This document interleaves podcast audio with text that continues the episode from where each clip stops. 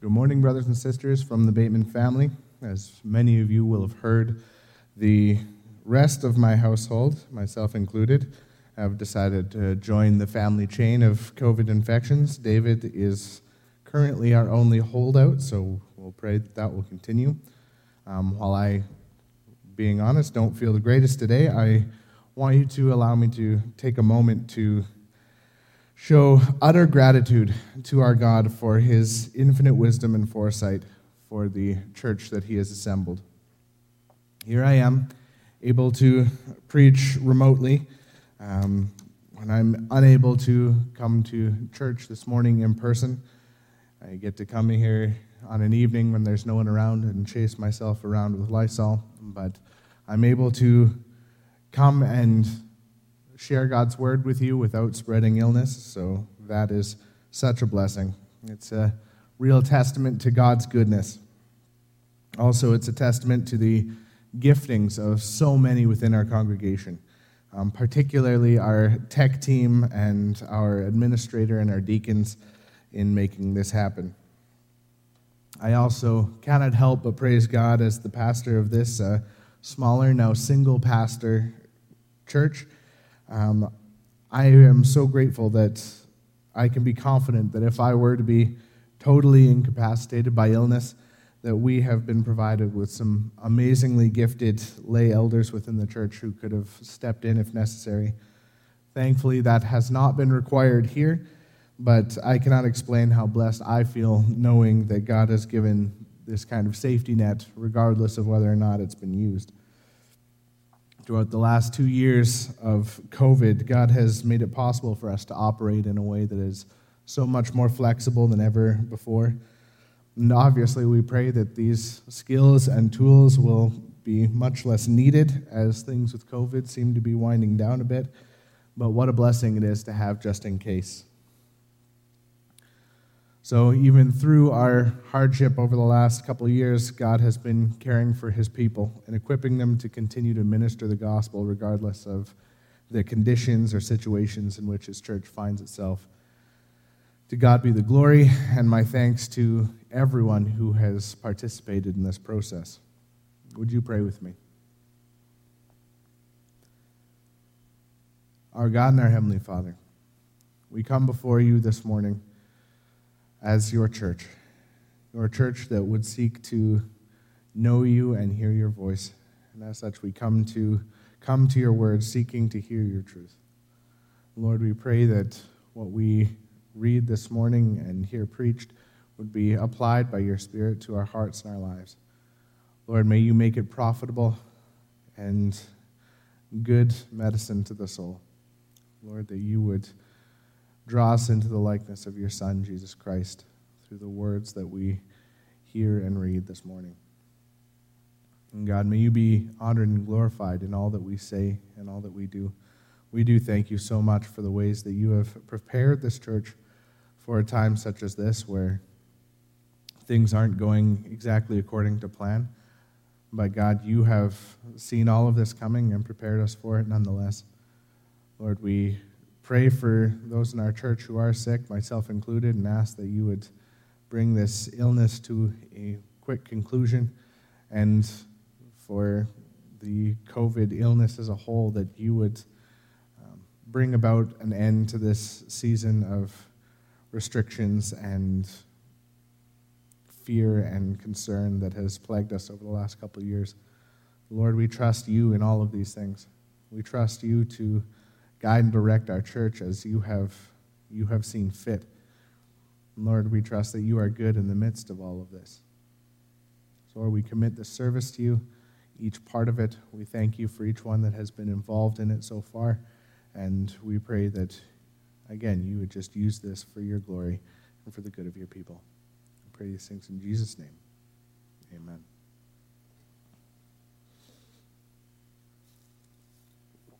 Last week we looked at Hebrews chapter 8, seeing Christ as the eternal priest, replacing the old with a new and better covenant. We saw that the old covenant was central to the life of the Hebrew people and how the new covenant simultaneously fulfilled the old and then also caused it to become obsolete. to grow old and become ready to vanish away. In chapter 9, where we are going to be this morning, our author keys in on two more important elements of the Jewish faith that he was warning against his readers returning to. This week we'll look at the first of these elements, that being the tabernacle or the temple. And if God wills, next week we will engage with another important aspect, that is the Old Testament sacrificial system. So, would you come with me to the text as we read Hebrews chapter 9? We are going to read all of chapter 9, and Lord willing, come back into some of it for next week. So, again, Hebrews chapter 9. Now, even the first covenant had regulations for worship and an earthly place of holiness. For a tent was prepared, the first section in which were the lampstand and the table and the bread of the presence. It is called the holy place. Behind the second curtain was a second section called the most holy place, having the golden altar of incense and the ark of the covenant, covered on all sides with gold, in which was a golden urn holding the manna, and Aaron's staff that budded, and the tablets of the covenant. Above it were the cherubim of glory overshadowing the mercy seat. Of these things we cannot now speak in detail. These preparations having thus been made, the priests go regularly into the first section, performing their ritual duties. But into the second, only the high priest goes, and he but once a year, and not without taking blood which he offers for himself and for the unintentional sins of the people. By this, the Holy Spirit indicates that the way into the holy places is not yet opened, as long as the first section is still standing, which is symbolic for the present age. According to this arrangement, gifts and sacrifices are offered that cannot perfect the conscience of the worshiper, but deal only with food and drink and various washings regulations for the body imposed until the time of Reformation. But when Christ appeared as a high priest of the good things that have come, then through the greater and more perfect tent, not made with hands, that is not of this creation, he entered once for all into the holy places, not by means of the blood of goats and calves, but by means of his own blood, thus securing an eternal redemption. For if the blood of goats and bulls and the sprinkling of defiled persons with the ashes of a heifer sanctify for the purification of the flesh, how much more will the blood of Christ, who through the eternal Spirit offered himself without blemish to God, purify our conscience from dead works to serve the living God?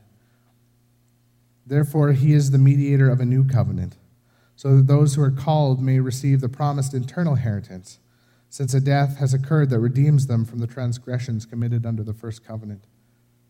For where a will is involved, the death of the one who made it must be established. For a will takes effect only at death since it is not in force as long as the one who made it is alive.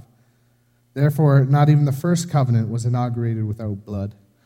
For when every commandment of the law had been declared by Moses to all the people, he took the blood of calves and goats with water and scarlet wool and hyssop, and sprinkled both the book itself and all the people, saying, This is the blood of the covenant that God commanded for you. And in the same way, he sprinkled with the blood both the tent and all the vessels used in worship. Indeed, under the law, almost everything is purified with blood, and without the shedding of blood, there is no forgiveness of sins. Thus, it was necessary for the copies of the heavenly things to be purified with these rites. But the heavenly things themselves with better sacrifices than these. For Christ has entered not into holy places made with hands, which are copies of the true things, but into heaven itself, now to appear in the presence of God on our behalf nor was it to offer himself repeatedly, as the high priest enters the holy places every year, with blood not his own. For then he would have had to suffer repeatedly since the foundation of the world. But as it is, he has appeared once for all, at the end of the ages, to put away sin by the sacrifice of himself. And just as it is appointed for man to die once, and after that comes judgment, so Christ, having been offered once to bear the sins of many, will appear a second time not to deal with sin, but to save those who are eagerly waiting for him.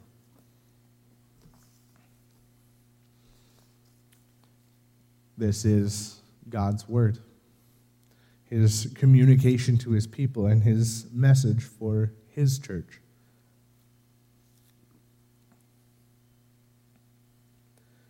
Like I said, Lord willing, we will deal with the regulations for sacrifices next week.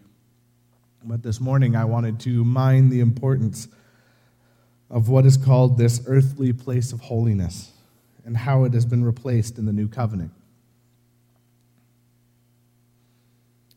When speaking of the first 10 verses of chapter 9, John MacArthur says, In these verses, the author gives a brief description of the tabernacle to which some 50 chapters of the Old Testament are devoted, including the tabernacle service. Our author this morning says that the first covenant had regulations for worship and an earthly place of holiness, for a tent was prepared. This tent was the tabernacle, the mobile temple that was designed by God and given step by step to Moses. The details were incredibly specific, down to the actual weights of gold, the types of yarn, the specific woods that were meant to be used. Nothing was left to chance. God was very clear about what he wanted his earthly tent to look like. In the holy place, lampstand, table, bread of the presence. In the most holy place, the golden altar of incense and the Ark of the Covenant. Above it, the cherubim of glory overshadowing the mercy seat. Each of these, indeed, every piece of the entire tabernacle, was chosen with a purpose. We are told that they serve as a copy and a shadow of the heavenly things. Nothing out of place, nothing added, nothing subtracted. There is a sermon to be preached for every component of the tabernacle. Seriously, every element of the entire tabernacle in some way reflects the perfect heavenly vision and, as such, reflects something about our God. But our author this morning, kind of curiously, just almost totally dismisses them, saying, Of these things we cannot now speak in detail. A brief mention, and no more is the equivalent of, but we don't have time for that right now. These items would be among the most priceless treasures known to mankind if they were discovered today. They held enormous symbolic value. But they aren't what our author wanted to touch on this morning. It's more focused on the divisions of the tabernacle and the activities that happen therein. If you remember back to your Sunday school teaching, um, you'll remember that the tabernacle layout was three main divisions. You have the outer courtyard, and then the holy place, followed by the most holy place, or the Holy of Holies. Wherever that tabernacle was set up was to become holy ground. It was there on earth that God had chosen to dwell among his people. The purpose of the tabernacle was to be that dwelling place and to symbolically demonstrate to man what the cost would be to come to the Lord. As you moved through the tabernacle and thereby closer to God, things became more and more restricted as to who could enter. Even just to come to the courtyard was reserved only for the people of Israel, and of them only those who were ritually clean.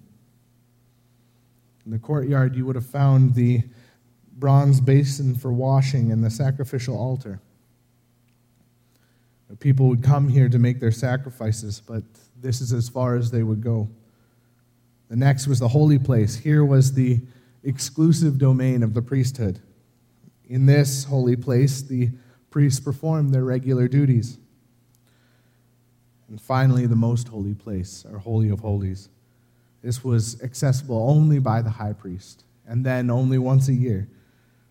This day was called the Day of Atonement, it's still celebrated by believers in Judaism worldwide as the most holy day of their calendar. You might recognize its Jewish name as Yom Kippur.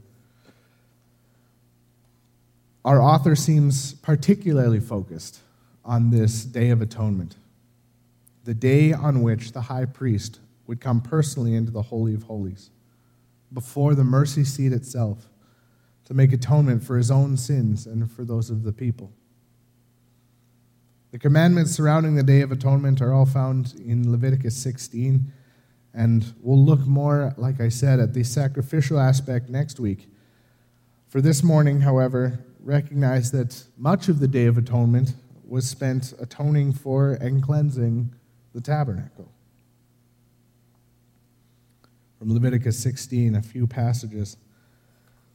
The Lord said to Moses, Tell Aaron your brother not to come at any time into the holy place inside the veil before the mercy seat that is on the ark, so that he may not die. For I will appear in the cloud over the mercy seat. But in this way Aaron shall come into the holy place, with the bull from the herd for a sin offering, and a ram for a burnt offering. He shall take from the congregation of the people of Israel two male goats for a sin offering, and one ram for a burnt offering. He shall take some of the blood of the bull and sprinkle it with his finger on the front of the mercy seat. On the east side, in front of the mercy seat, he shall sprinkle some of the blood with his finger seven times. Then he shall go out to the altar that is before the Lord and make atonement for it, and shall take some of the blood of the bull and some of the blood of the goat and put it on the horns of the altar all around. And he shall sprinkle some of the blood on it with his finger seven times, and cleanse it and consecrate it from the uncleanness of the people of Israel. And when he has made an end of atoning for the holy place, and the tent of meeting, and the altar, he shall present the live goat. The priest who is anointed and consecrated as priest in his father's place shall make atonement, wearing the holy linen garments. He shall make atonement for the holy sanctuary, and he shall make atonement for the tent of meeting and for the altar. And he shall make atonement for the priests and for all the people of the assembly. And there shall be a statute forever for you, that atonement may be made for the people of Israel once in the year because of all of their sins. And Aaron did as the Lord commanded Moses.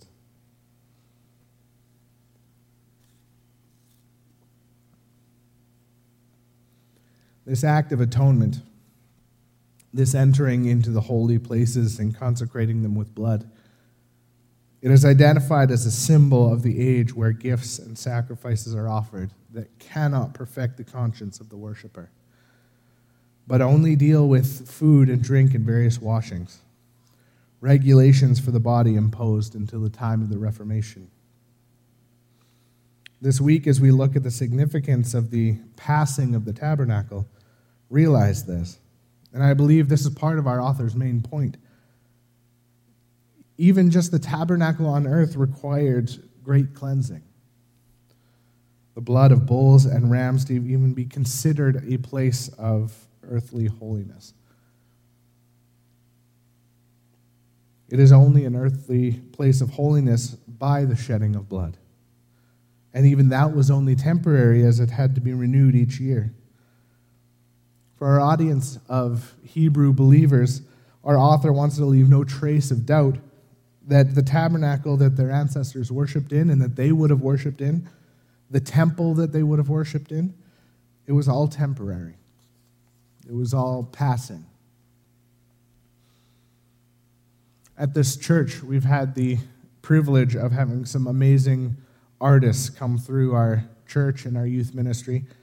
Um, creating visual art is a skill that I have never possessed one iota of talent in, but I am more than capable of appreciating it.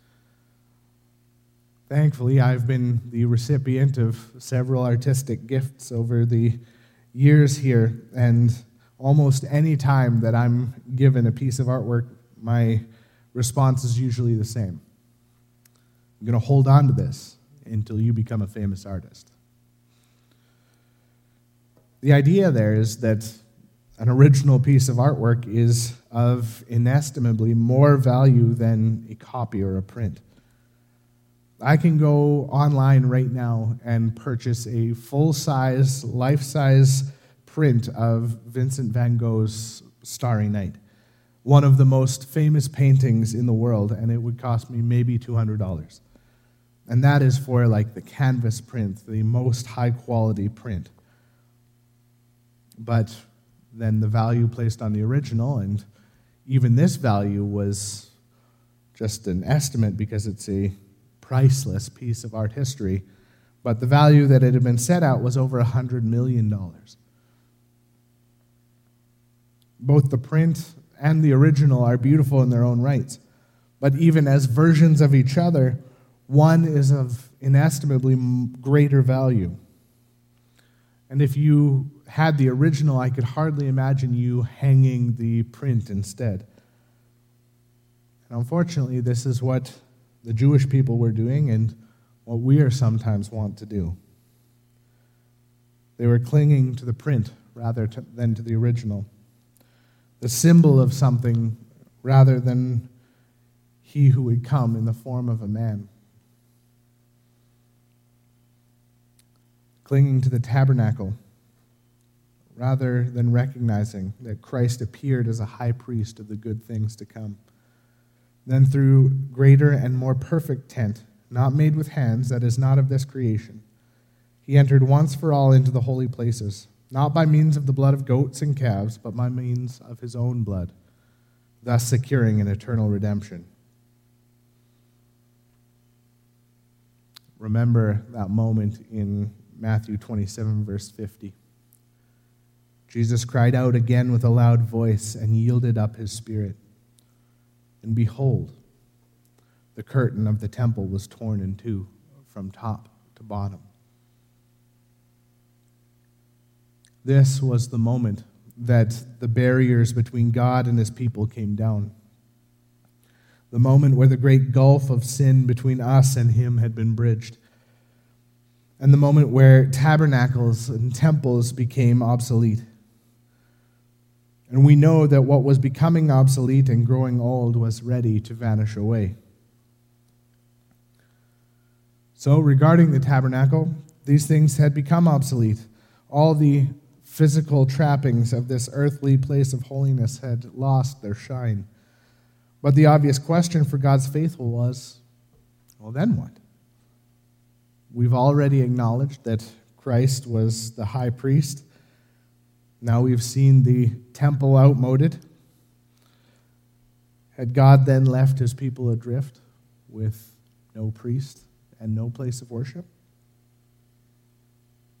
We know that in the Holy Spirit, our great priest made good on his promise to be with us always, even to the end of the age. And he had gone ahead into the greater and more perfect tent, into heaven itself, now to appear in the presence of God in our behalf. So the believers did still have a priest.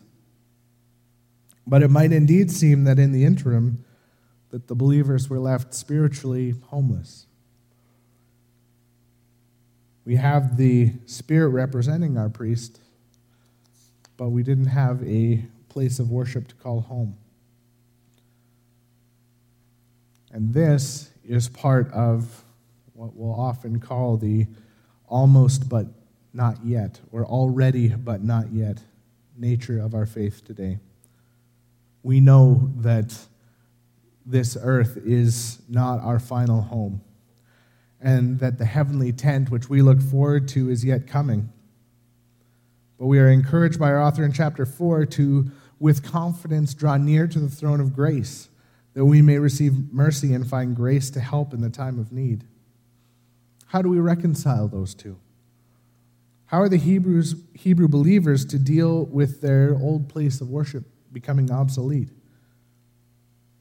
Brothers and sisters, both then, thousands of years ago, and today in 2022, believers must depend wholly on Christ. That is why we recognize that there is no longer an earthly holy place, that the church is not a building. My pulpit this evening, while I'm here preaching, is no more holy than the pew that you're sitting in this morning. This pulpit is no more holy than the couch or the computer chair or the big rig seat of the people who will listen to this online. The holy place our place of worship is found only in Christ. And that is why in Matthew 18, Jesus said to his disciples, Where two or three are gathered in my name, there I am among them.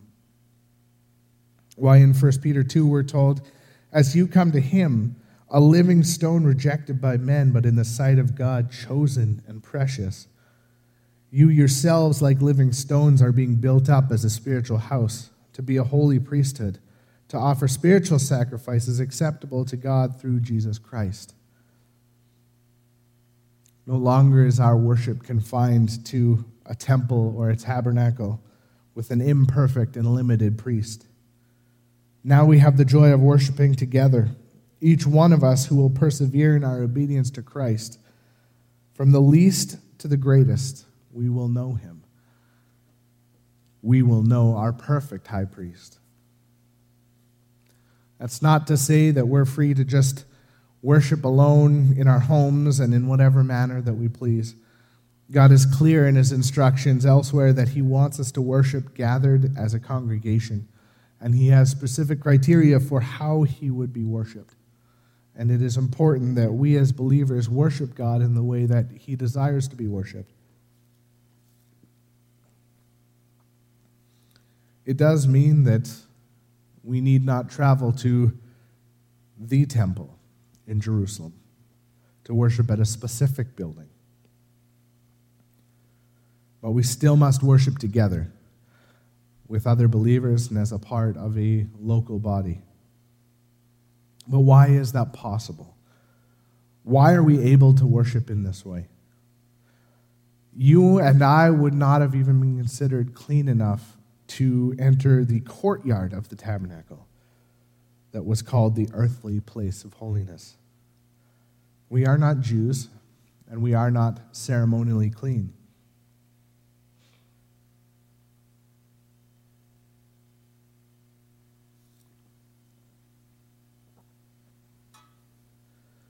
How then are we invited not just into the earthly tabernacle, but invited as we have need to come before the throne of grace in heaven? This throne is the model after which the Holy of Holies is measured. Its copy was accessible only by the high priest once a year. And yet we are invited to come as we have need. We may come because of our Savior, because of our great high priest, because he entered into heaven itself now to appear in the presence of God on our behalf. He's appeared once for all at the end of the ages to put away sin by the sacrifice of himself. No longer do God's people linger at the outskirts of the temple, imagining what it must be like to enter the holy place or even the most holy place, to know God at such a level. No longer must we travel to meet God at his earthly temple, for he is making we who believe into his temple. He is coming to dwell with man, that he may be our God and we may be his people. Now, obviously, this isn't complete. There is great promise for the future when we taste what we have today that we only taste in part, and one day it will come to total fullness upon Christ's return. But for now, we worship together with our fellow believers knowing that the access we have comes only from and through Christ. And we eagerly await the day when Christ shall appear a second time, not to deal with sin, but to save those who are eagerly awaiting him. And while we wait for Christ's return or the day he calls us home, each believer, whether from the original audience or today's hearers, must be wary of returning to what is comfortable but useless. Returning to what we know holds no joy or power when compared to the surpassing greatness of our Lord and Savior Jesus Christ. I may be beating a dead horse, but not many of us will be tempted to return to worship at a Jewish temple. But many of us will be tempted to worship at an altar of our own design, to worship at the familiar altar of what the earth has placed before us as being valuable.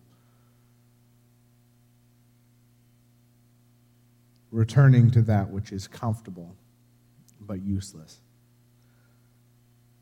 Instead, you and I must come to worship only in Christ, only as Christ has commanded us to worship. And we must come to Him knowing that it is only by Him that we come. Let us pray that our Lord will cause us to persevere unto the end in this pursuit of worshiping Him. Let's pray. Our God and our Heavenly Father, we come before you knowing that we can in no way deserve the work that has been done on our behalf. We come before you now only by the merit of your Son, Jesus Christ. We come before your throne seeking grace. We come before your throne seeking your power to accomplish what you have given us to do. And all of this not for our own glory, but for your glory and for the good of your church. Lord, I pray that each one here this morning would come to know you and come to seek you, and that we would not seek you by any means other than your Son, Jesus Christ, for he is the only way. Lord, you are God and you are good. And God, we ask that you would work in us to conform us to the likeness of your Son, Jesus Christ. God, we thank you for what you have done for us. We thank you that you have seen fit to glorify yourself in this way. We commit the rest of our day to you. We pray these things in Jesus' name. Amen. And now, would you please stand with me as you are able and hear our benediction from Hebrews 13. And now, may the God of peace, who brought again from the dead our Lord Jesus, the great shepherd of the sheep, by the blood of the eternal covenant, equip you with everything good, that you may do his will, working in us that which is pleasing in his sight, through Jesus Christ, to whom be the glory forever and ever. Amen. God bless you. Have a great week. You are dismissed, and Lord willing, I will see you in person next week.